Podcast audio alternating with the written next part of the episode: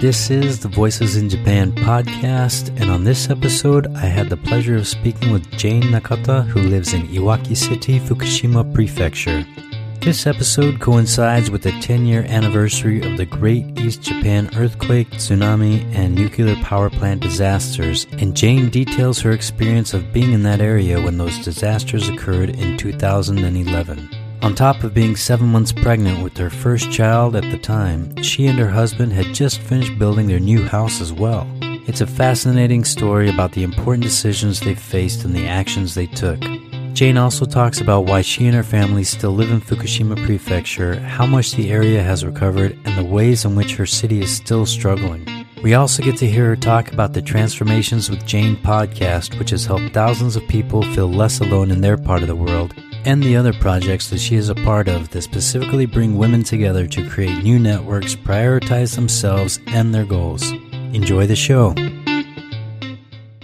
1、2、3。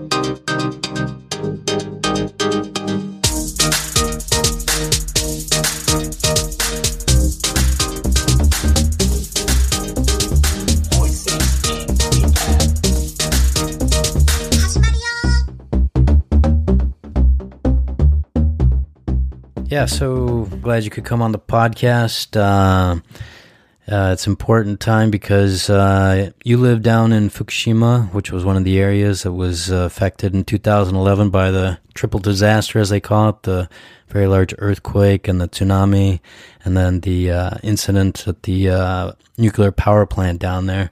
And uh, I want to ask about that, and you have a lot of great projects that I want to ask about as well too. But I guess before we get into that, there was actually a pretty big earthquake. Uh, I guess it was a day before Valentine's Day, right? And uh, I mean, they're calling it even an aftershock of the uh, 2011 earthquake. I guess they're saying that uh, with one that's that big, even 10 years later, it's still possible to have aftershocks and stuff. So just wanted to see if everything was okay after that, because I think that caused quite a bit of damage. They were saying, at least at the time, like, you know, over 100 injuries and stuff, and a lot of uh, things falling off of shelves and businesses affected and stuff. So, uh, how was that for you? I think it happened late at night and stuff. Were you at home? I it guess. did. That's right. And I was just, I just gotten into bed. I had been in bed for about four minutes and suddenly it started shaking. And, you know, we're very used to having earthquakes here in Fukushima now. And so I was like, mm, I'm not sure I'm going to get out of bed for this one. And then it kept getting stronger and stronger. And, and I noticed that it was a different kind of shake to what we had in 2011, which was a kind of a rolly, very long, rolly one. This was a very, I, the only word I have to describe it is juddery earthquake. Mm. And it was really, yeah, it was really cranking up. So I flicked the light on, jumped up, uh, started, you know, went up to ran up to check on my kids who live who are not live who are upstairs from where I was sleeping, and by the time I got up to them, it was finished. Oh, really? So, Oh, so it, wasn't was too not too long here, but it was really quite strong, and I've, we've not had a really strong one, one like that for a long time. So yeah, it was a it was real adrenaline rush and sort of a panic stations for a moment there. That said, we my house was fine. Nothing happened. We didn't get anything broken or smashed or anything. But the next day we heard, yeah, some, you know, shops had lost all their bottles of sake or whatever. Um, and I think the Tohoku Shinkansen was shut down for quite a few days for lack of power, and some some places lost power. But here in Iwaki City, it was very minimal damage considering how how rough the earthquake was. And I just have to put that down to the fact that we had to rebuild a lot of stuff last time round. So we've got a lot of good buildings here now that are able to stand up to that kind of earthquake. The major damage that there was was just to our mental health. Again, we, yeah, a lot of my friends said to me, Oh my God, it reminds me of 10 years ago. That was so scary. And yeah, it, I think it brought back a lot of memories that we thought we had processed, but it turns out, yeah, a little bit of trauma there. And I think it took me a week to sort of calm down after that one, feeling a bit more normal now. Um, yeah, but definitely very um, conscious of the fact that it's 311 10 year anniversary very soon. And it was a nice wake up call, I think, for us to make sure that we are prepared for anything future because, as we've just seen, things will still happen here in Fukushima and in the rest of Japan. Yeah, I mean that's uh, it's still pretty crazy that things continue on on many different levels and many respects and stuff, and it's always interesting. Like I didn't uh, experience earthquakes, I don't think, until I came to Japan, and uh, yeah, just like you said, uh, kind of the uh, effects mentally. Like I think there really is like you know PTSD and everything. Like uh, the first big one that I experienced was probably two years after I was in Japan, and and uh, was in uh, you know the apartment that I was living in at the time, and it was a pretty big one for Hokkaido. I think they said it was about a four or five, and uh, and then I went to work uh, that day. When I came back to my apartment and I walked in the door, I felt this very eerie feeling, and it was definitely like you know I'd gone through some very stressful event there. So being you know in a place like Tohoku, which obviously got the very worst of what happened in 2011 and uh, and you know the aftershocks from that continued on very intensively for quite a while after that. And were you in Iwaki at that time as well or? Yeah I was. And actually to give you you know here's here's my story. Yeah to give you a little okay. bit of background to that day yeah. um so that was March 11th right? And about 2 weeks before that there had been a major earthquake in New Zealand it was the right. Christchurch earthquake, and a lot of Japanese people were caught up in that, and uh, and unfortunately, a lot of um, students who were uh, studying in New Zealand actually died in that earthquake. It was a terrible, uh, terrible thing, and Japan actually sent a lot of rescue workers to help with that quake. And when I saw that happening in my home country, in a place which never gets earthquakes, Christchurch is not a place you would expect to have an earthquake like that. I knew that that could happen anywhere. And so I thought, oh, that could happen here in Fukushima, even. I've got to get ready.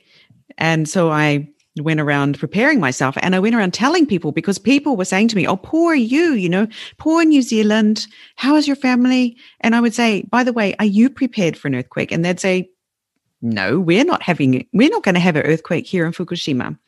And. I said, Why are you saying that? And they said, well, why would the government have built a nuclear power station in Fukushima if they thought there was going to be a massive earthquake here? Oh, so a lot of Fukushima residents thought that we were safe from such things, and a lot of people were unprepared for that day.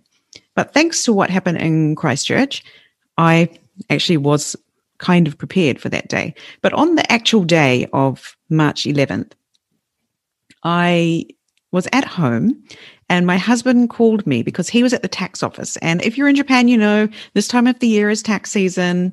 We have right. to go to the tax office. Yeah. My husband was at the tax office and he had forgotten something, some really important document. And I was at home and he called me and said, Could you bring it to me? So I got in my car and I drove to the tax office where they were, you know, everyone's filing their tax returns, gave him this document. And at the time, I was actually seven months pregnant with my first oh, wow. child. So we're talking kind of large watermelon size stomach here, you know. um, you know, I'm not it's not a great time to be going into labor, you know, at seven months, right?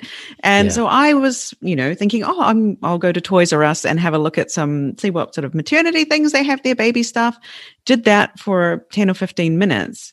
And then I got in my car and I was about to go home. I was just mm. driving out of um, a parking area thank goodness it was an open parking area, not like an underground car park or anything like that. And I just noticed my car was shaking and I was going slowly anyway. So I stopped my car and yeah, it just got stronger and stronger. And it was one of those things like, is this, you know, do I have to do anything? Is this going to be just a, yeah. a, a shindo yon and it'll be all over? No, this is getting worse and it's not stopping.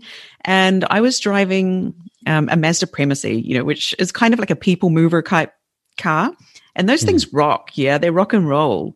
And I was thinking, this car is going to tip over with me in it. Like, this is how wow. much my car was rocking. I was, yeah, I was getting really terrified because I thought I would be safe sitting in my car, surely. You know, if there was a bit of falling debris, maybe it's better to be a uh, debris. Sorry, it's better to be in a car than standing on the footpath. Hmm. But this car was rocking. So I had to get out. I thought, surely the safest thing to do now is to get out of this car. So I got out and I had to hold on to the wing mirror of the car to stay Wow. upright. And I remember looking around and seeing people crouched down on the ground because they could not stand up Hmm. and screaming, people screaming because they were so scared, obviously. Um, I remember seeing the trees on the hill nearby just waving back and forward, like shaking like crazy, and these clouds of pollen because it's hay fever season, right? Clouds Oh, of right. pollen just going into the air, and the air turning yellow and and gray with dust and stuff. And It's like apocalyptic scene. Yeah, right. and Yeah. next to me is this sort of quite a sort of an uh, old supermarket that was just rattling and screeching and shaking the, the building sound. Yeah. And I was thinking, well, thank God I'm not in there. At least I'm outside and not being attacked by falling, you know, produce items and things.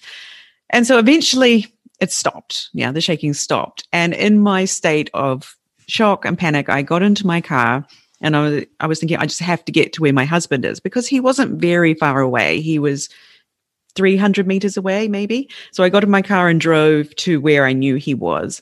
And he was like, What are you doing here? I bet, didn't you go home? And I was like, No, I was shopping.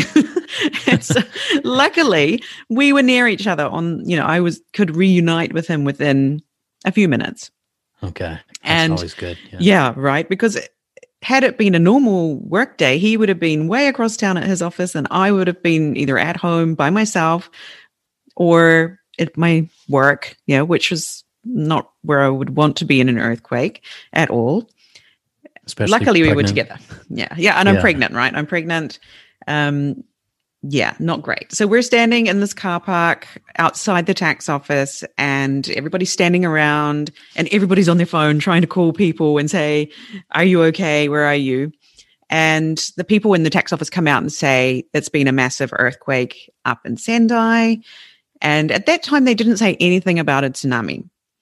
And we mm. thought, okay, we need to get home before the next big one comes. So my husband and I mm. jumped in our cars and we drove in convoy all the way home.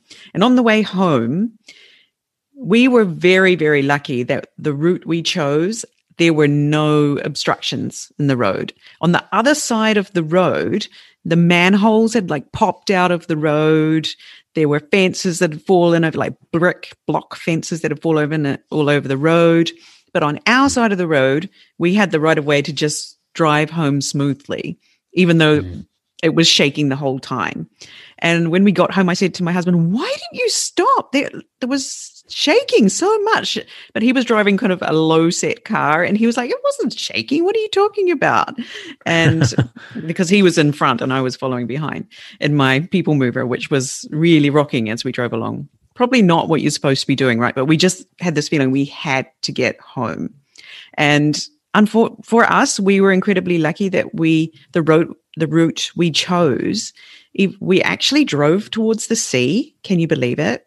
Oh, wow. Now, how dumb were we? But we were lucky that we just where we were, the tsunami did not come that far inland where we were, um, where we are down here in Fukushima. But had we been further north, might not have been so lucky. So I had Yeah, no you walk in- concept, yeah, of the tsunami at that point.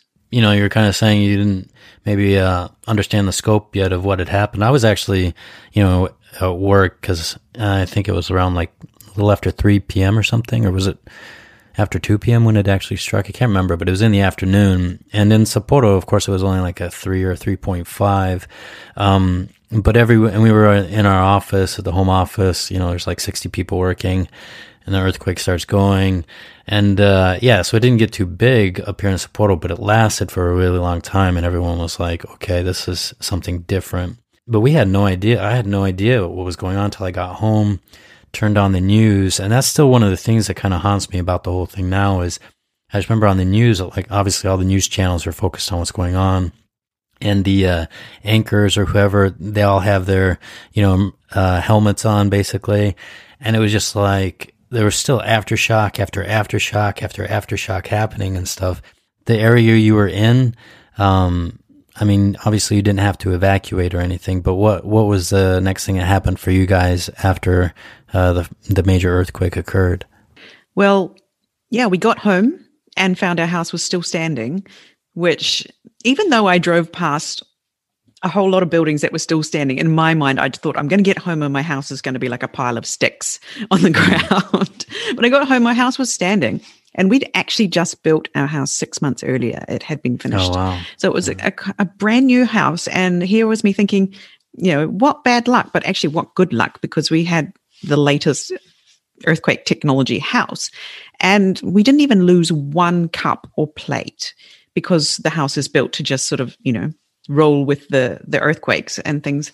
And so it was amazing to me to walk into my house and see no damage considering what we had just experienced. However, the next day, like we had a rough night. Yeah. Every 20 minutes it would shake and we're talking like big shakes.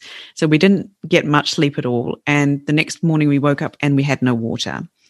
And that was the only lifeline, the major lifeline that we'd lost. We were so lucky we did not lose power because my home is all denka, which means um, you know all electricity.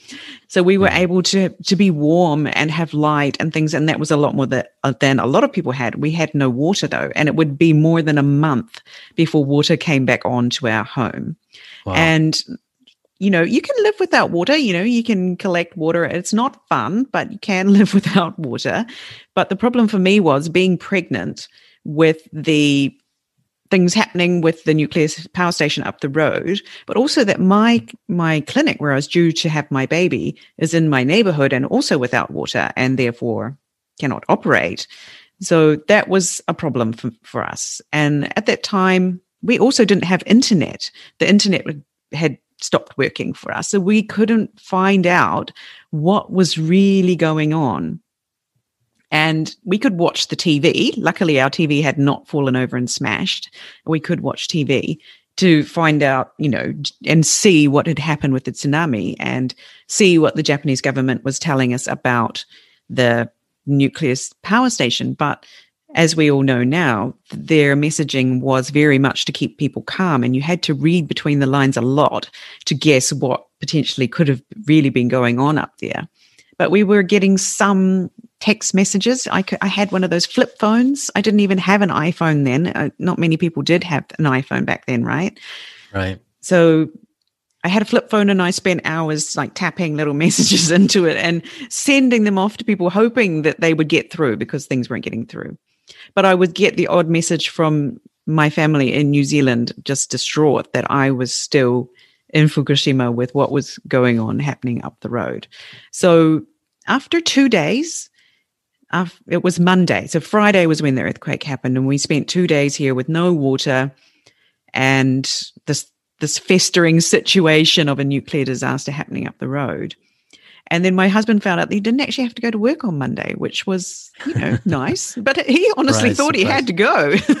yeah, that's right. Yeah. We should probably we should probably mention your uh, your husband's Japanese. Right? Yeah, my so, husband's Japanese, yeah. works at a Japanese company, and being a Japanese person, he thought he had to go to work on Monday.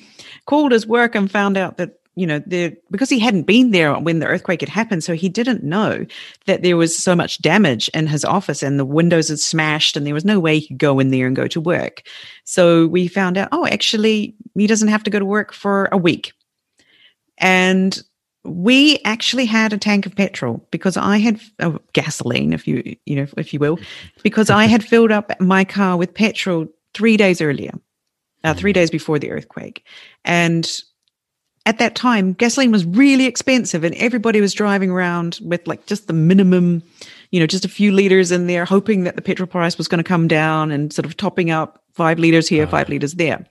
That was what people were doing. But I had filled up my petrol tank, and I remember thinking on that day, "Oh my god, this is so expensive. I hope I'm not getting in trouble for spending all this money on petrol." Kind of sort of thought. But afterwards, this this almost full tank of petrol was like gold. Yeah. So we yeah. were actually able on the Monday, two days later, to drive away. And on that day, we packed up, we decided, okay, let's just go and see where we can get to. And so we packed up food, we packed up, you know, sleeping bags, in case we have to sleep on the side of the road somewhere. We really didn't know if the roads were even viable because of, considering all we had seen when we went home was manholes popping out of the road, blocks of, you know, things falling all over the road. We didn't know if we'd be able to even leave Iwaki City. And so we packed our things up and we thought, well, we may not ever come back to this home ever again. We may not see our home again because realistically, we did not know what was happening with the power station at that time. So we packed all our important documents and bits of jewelry, and I have my dog, made sure I packed him as well, dog food, and a couple of changes of clothes, and drove out of Iwaki City. And we were the only people actually evacuating at that time, two Oh, days later. Wow. We were leaving the city and thinking, oh, we're going to get caught in a traffic jam and we're going to use up all our petrol and we're not going to be able to get anywhere. But we seemed to be just ahead of the wave of people trying to leave because at that time people still thought things were kind of under control. But that was not the message that we were getting from overseas through Right. minimal text messaging. And so yeah, we just we just got and we drove and once we got out of the city, we got away from the petrol stations where there was like traffic jams of people trying to get petrol, people trying to get food from the supermarket and you know cars lined up down the road. We went through all these back roads to try and avoid those places and those traffic jams and managed to get all the way to Niigata nearly, which is sort of if you drive from Iwaki City right across Japan towards the Sea of Japan, you'll end up in Niigata. And there we could get petrol. We filled up our tank and we were like, okay, things are kind of normal here. Wow, it's a different world over this side of Japan, even though we're kind of at the same latitude.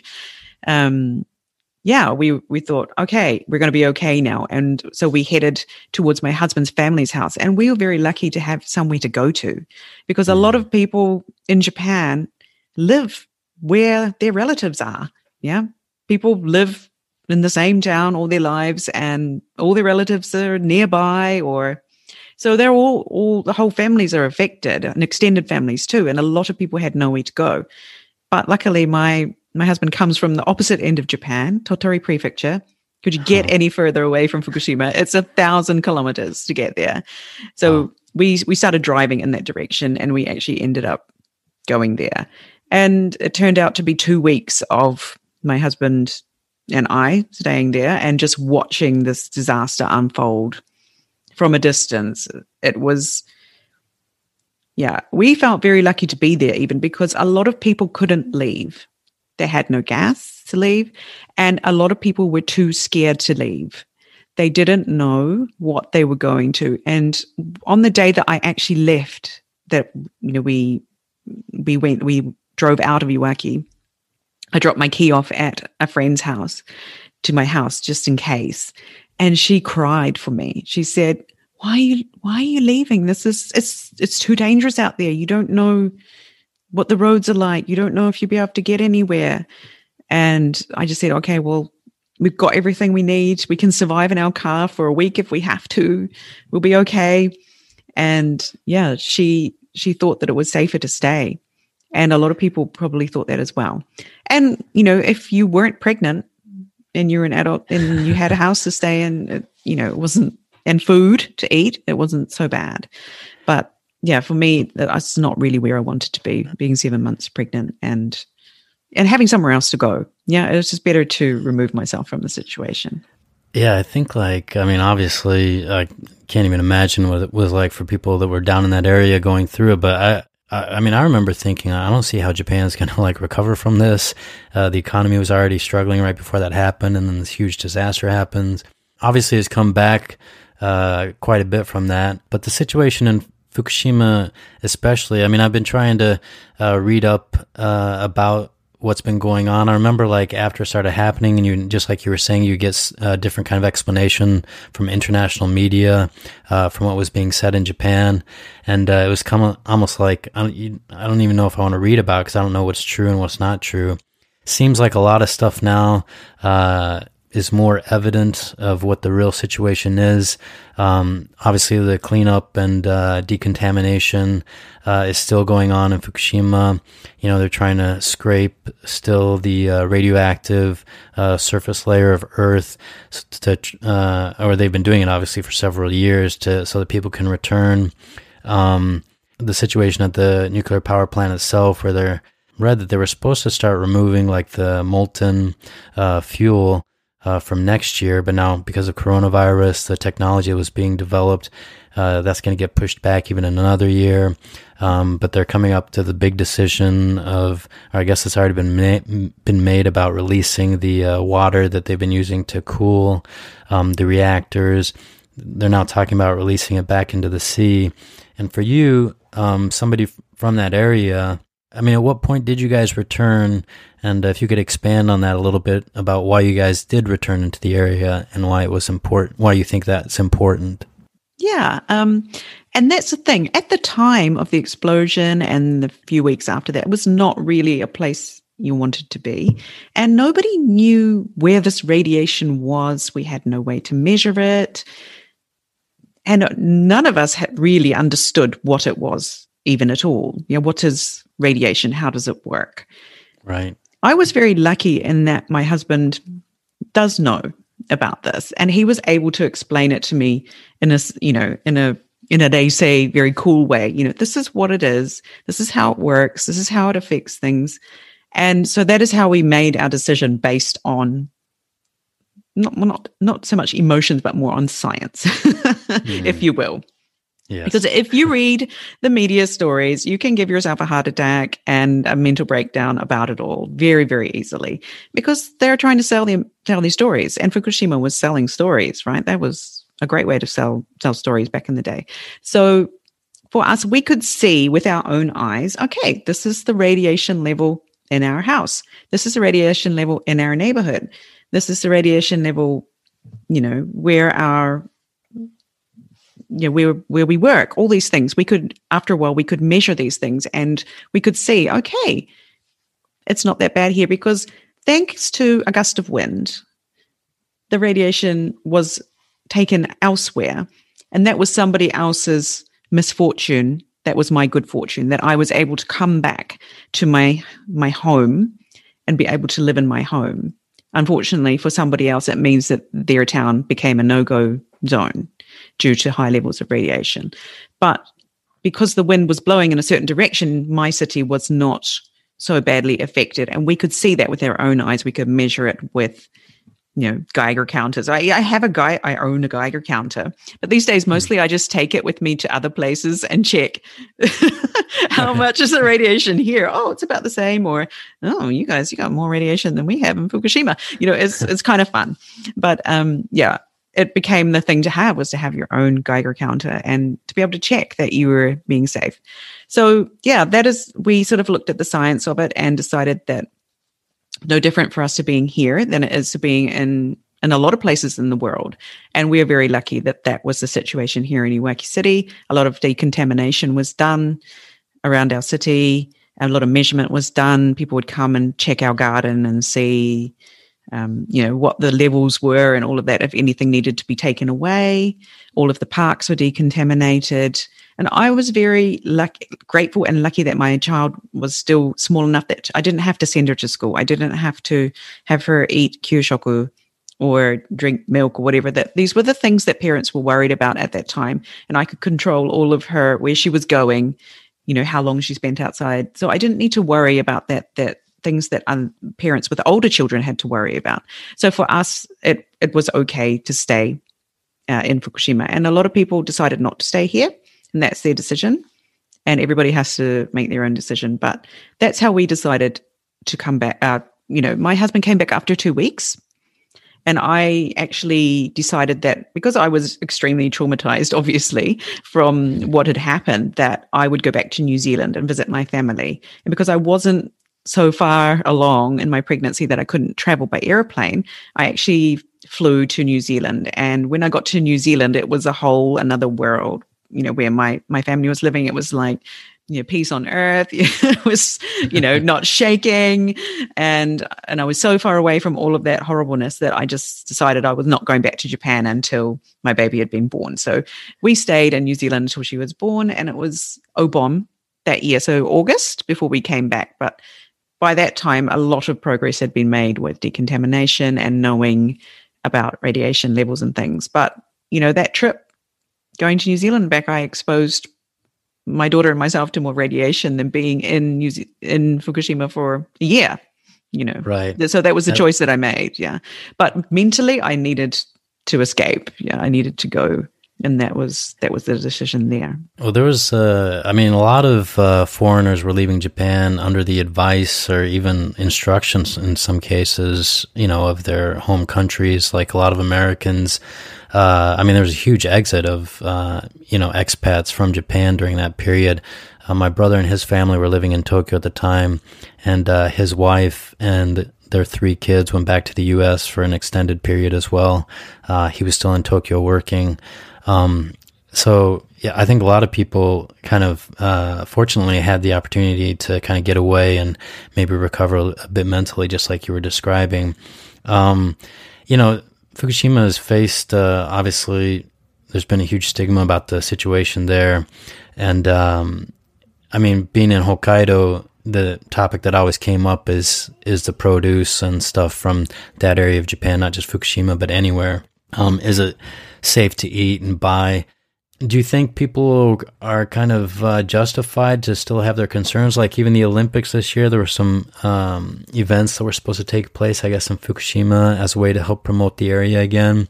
I mean, it was a huge, uh, had really strong tourism industry before everything happened, and I think a lot of it has recovered to some de- degree. But does it still feel like there's a lot of outside people doubting the safety of the situation there?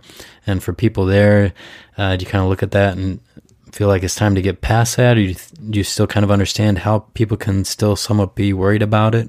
Yeah, so that's a tr- that's a tricky one. I mean, Fukushima. Well, let's just let's just put that to rest now that Fukushima food is the safest food in Japan, Right. some of the safest food in the world, because Yeah, I it's think- been so thoroughly tested, and you know everywhere has some radiation, right? So we're not we're not measuring Fukushima against other places that have zero. Yeah, everywhere has you know something, and so you know there was a lot of testing done, a lot of decontamination done, a lot of um, figuring out how they can still produce food safely. And so, yeah, rigorous, rigorous testing was done for years. And now it's more, they're doing more spot checks, but they're still checking 10 years on that the food is safe. So I have no, no qualms about eating Fukushima food. So in that respect, um, if you're visiting, so yeah, the government decided to host some of the um, events for the Olympics here in Fukushima. And those events, I think, tend to be more inland in Fukushima City, I think was um, they're going to be one of the locations. There is no problem to visit Fukushima at all. Yeah, in that respect, there's nothing to worry about. Yeah, and on the coast, which is where I live, they are just desperate for for tourists. And you know, you mentioned that you know the tourism industry is going well in Fukushima. Yes, it is. It is going well in Aizu, Wakamatsu, which is where we have the beautiful Tsurugajo Castle, and there's lots of beautiful snow. And in central Fukushima, there's lots of ski areas and beautiful mountains and lakes. But over here on the coast where I live, is still really struggling. And so I actually work with a group of women in a place called Yumoto Onsen, which is part of Iwaki City. And they're, um, and Iwaki City is the, the hula city. We have declared ourselves really? the hula city.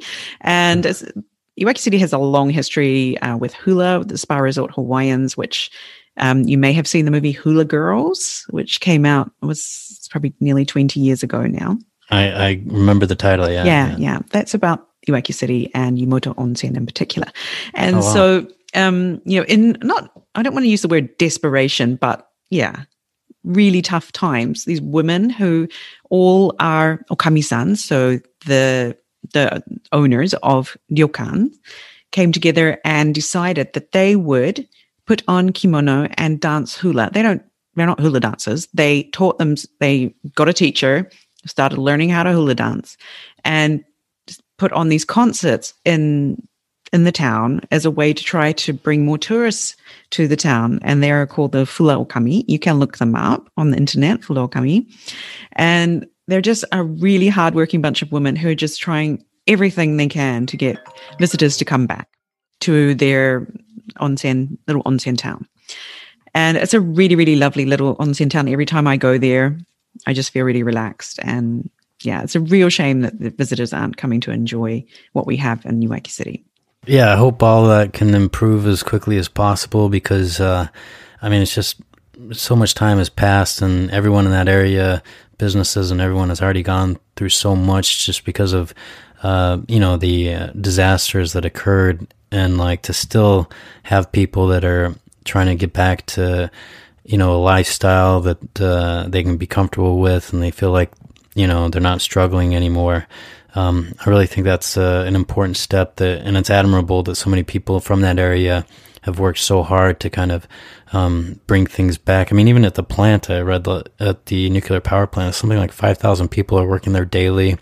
Um, so there's obviously a lot of hard work uh, going on there for the uh, decommissioning and the decontamination around that area and stuff still. But when you were talking about these women that you work with, I think this is a great transition for us to talk about some of the other things that you're involved with. Uh, obviously, you have your podcast, uh, Transformations with Jane, if I'm correct. Yes, that's it. My my podcast's been going for nearly three years or something now. Yes. Yeah, and I uh, actually listened to one of uh, well, I've listened to a few episodes now uh, to Oh, become you. more familiar with. Yeah, and one of your most recent ones, uh, I think it was with Tracy. Is that her name? Tracy. Yeah, Tracy. Northcutt? Yeah. It was it was crazy because uh, I was listening to another a different podcast about real estate in Japan uh, just last week or this week, and uh, and it was like right after I finished listening to that one, that was the episode of yours that I first checked out, and she appeared on that one as well. So yeah, you're so you're getting a lot of great guests. But could you tell us more about uh, your podcast and uh, some of the other projects that you're involved with?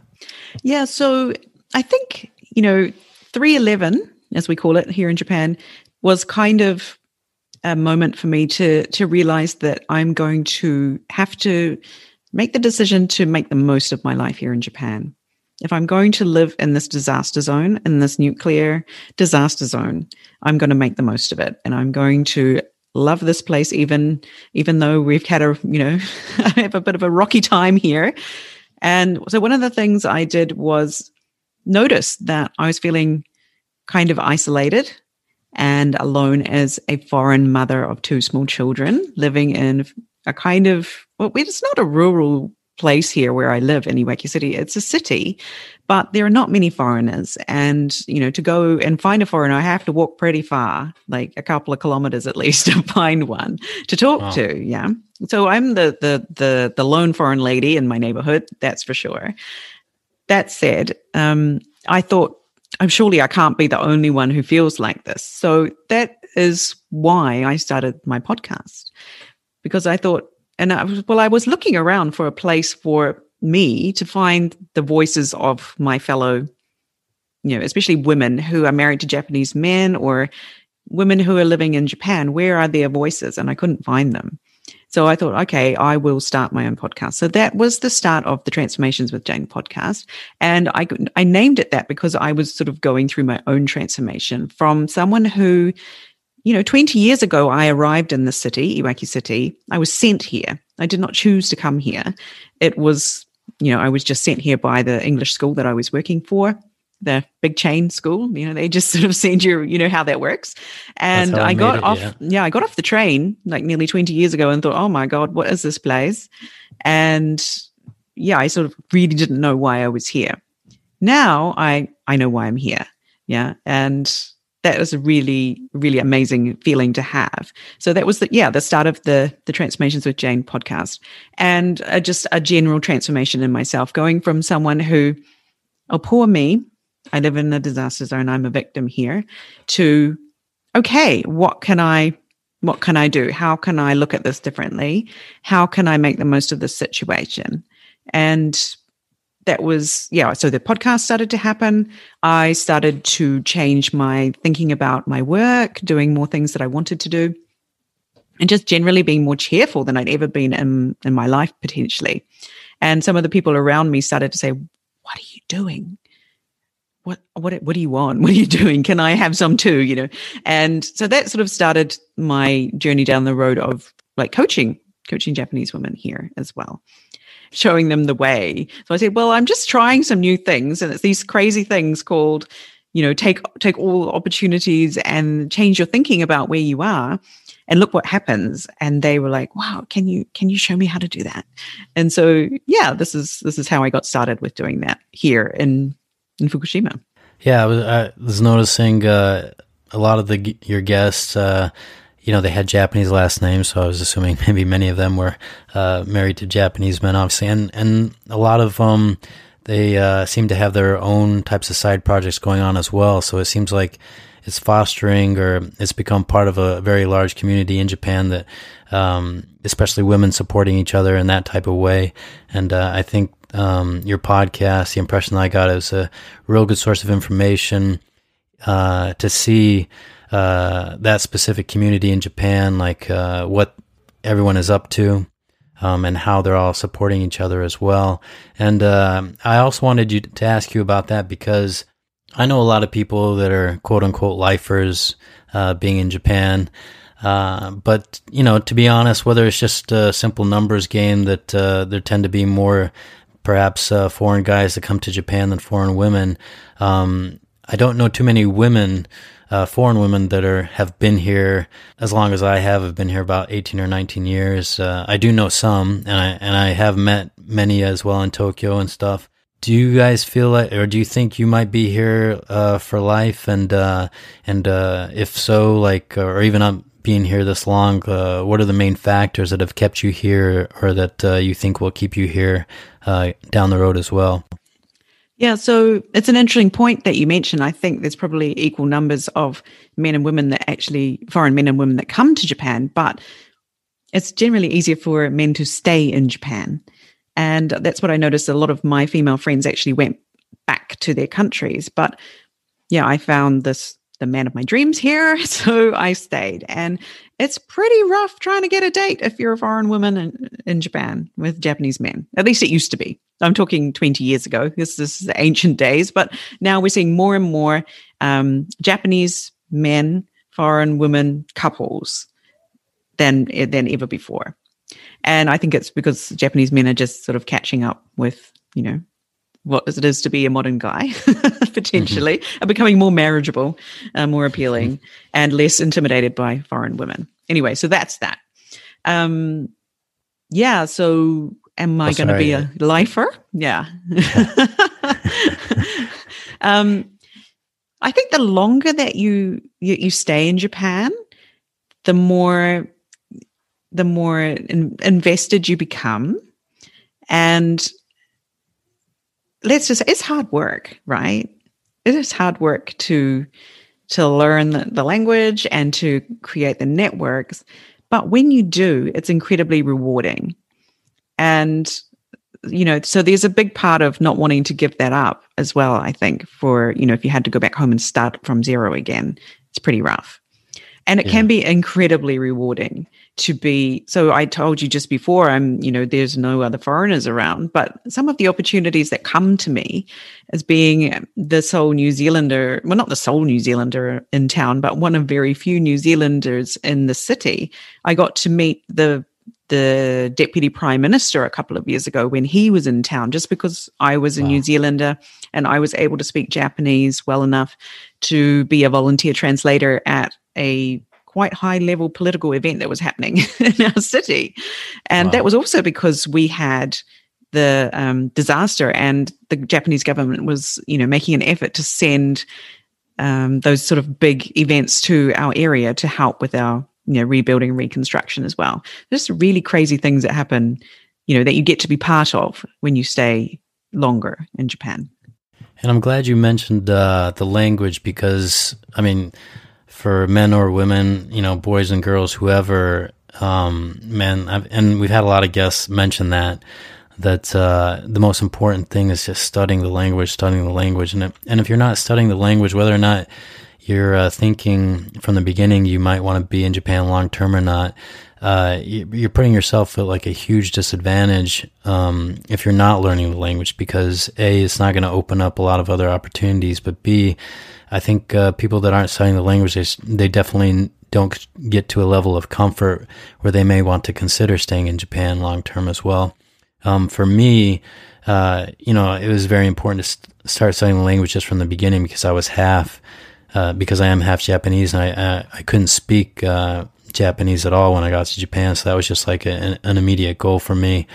And, uh, and a lot of people that I know here that have been long term now, they obviously have a strong command of the language as well.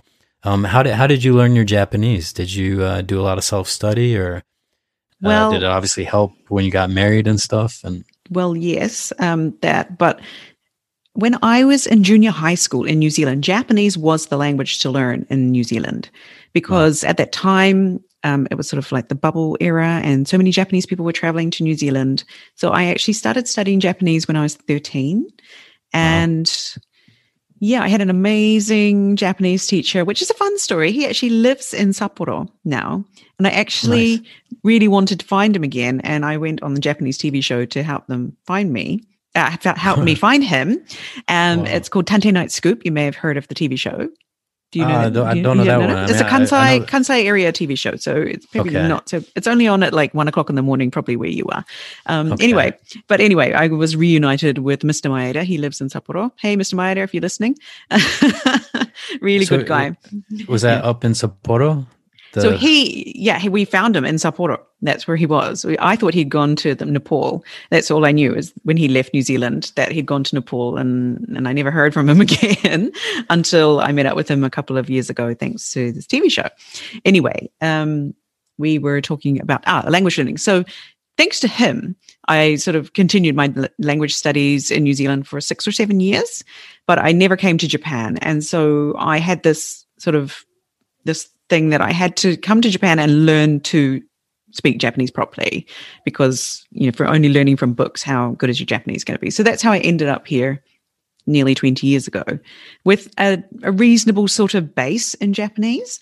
And so when I got here, I was very, very shocked to realize that I almost knew almost nothing, but mm. I was you know six or seven years ahead of my fellow arrivals who who knew nothing so that really did help me to get started to make friends and after that i actually went and i was working as an english teacher i went and plonked myself in a completely japanese environment and worked as a kochi so that is i was actually an like an alt but i was expected to work like a japanese regular teacher so i was in a japanese school all day long and that was where I really learned okay, this is Japan. This is, oh, sorry, this is Japan. This is the culture. This is the joge kankei. This is, you know, all of that stuff. If I had not had that experience, I wouldn't understand Japan at all. And yeah, I learned a lot more Japanese. Yeah, obviously, I got married to a Japanese man, but I he speaks English as well very well. So if you come to my house for dinner, you better stand, better understand Japanese and English. it's kind of a bit of a mixture going on, and our dinner table is quite fun with our kids. But it's an expectation in our family that everybody will speak English and Japanese. We will all be at some level of bilingualism, and I don't think every family has that. And I think I'm very lucky that we have that. We can speak to each other in our own languages and be understood, and that really helps us to have a successful relationship. I feel. So I, I, know that if it's not like that, it can be a lot harder. Yeah. Yeah, I mean that's I think probably one aspect of international relationships or marriages kokusai kekkon that can either make or break it is obviously how well the communication can take place and stuff. And and it sounds like uh, you know your experience was similar to mine. I mean, I, I did a lot of self study, went to Japanese schools and stuff, even uh, did a stint as a research student at a small university. So I felt like my Japanese had gotten really good, but uh, it wasn't until I ja- joined a Japanese company and then a same feeling like oh I actually don't know anything and my yeah. skill level is actually pretty. oh now low. I'm in Japan yeah yeah but because of that experience though that's when it did improve the most and stuff so I think uh, anybody who can find themselves that type of situation where they're forced to speak Japanese in a Japanese environment that's obviously going to be probably the biggest uh, aid to actually mastering the language. Um, but man, we covered so much today, and honestly, uh, you know, there's a lot more that uh, I wanted to cover, uh, but we're kind of coming up to that time now. So I, you know, I'll, of course, uh, put the uh, link to your podcast and stuff in our show notes. Is there anything else that you wanted to share with our listeners about what you're up to and where they can learn more about it? Yeah, well, definitely come over and have a listen to the Transformations with Jane podcast if that sounds interesting to you. If you are living in Japan, and particularly if you're a woman, you'll find a really interesting group of people. We have loads of women who are just getting on with their lives here in Japan and not making, there's no excuses for not enjoying your life just because you live in Japan. So there's that. Um, definitely come and visit us in Fukushima when it's okay to travel again. There's an amazing offer coming up with JR that you can travel, like even if you're not actually, uh, even if you live in Japan, you can actually use a JR pass now and travel through to Tohoku for like nima yen for five days. Yeah, like ride amazing. ride all the trains. Have you seen that? Um, Yeah. definitely come up to the coastal part of Fukushima. We have an amazing, um, it's called the Seven Bays cycle route, which has just been finished. So you can cycle through some of the towns that were destroyed in the tsunami and, you know, help with the recovery there in a really grassroots kind of way. So we'd love to see more more guests when it's appropriate to travel again. So yeah, and thank you for um, yeah letting me come on the show and talk about myself for an hour and about Fukushima. it's really nice to do that for a change. It's nice to be on the other end of the interview. It was obviously very easy to do. To do. Obviously, you're a podcast pro. I mean, you've uh, started uh, much earlier than we did. We didn't start until uh, the beginning of 2019. So, uh, you know, you're our senpai. Uh, so we've got to uh, Yay, yay, respect you. you. that way, and uh, yeah, and it was a really fun chat and an easy chat. So uh, yeah, I hope uh, you'll join us again sometime. Yeah, uh, yeah, Ben just let me know. forward to I'm- be able to talk to you as well. Yeah, so- Yeah, happy to come back anytime. And maybe you might make an appearance over on the Transformations with Jane podcast. If you've got a Oh. transformation you'd like to talk about, you can always come on over. Yeah. Sure, I'll definitely think about that. There's always a lot of changes going on, especially living in a foreign country and stuff. So maybe there will be a good opportunity to do that. Appreciate yeah. that. All right, well, thank you everyone for tuning in, and uh, we'll see you next time.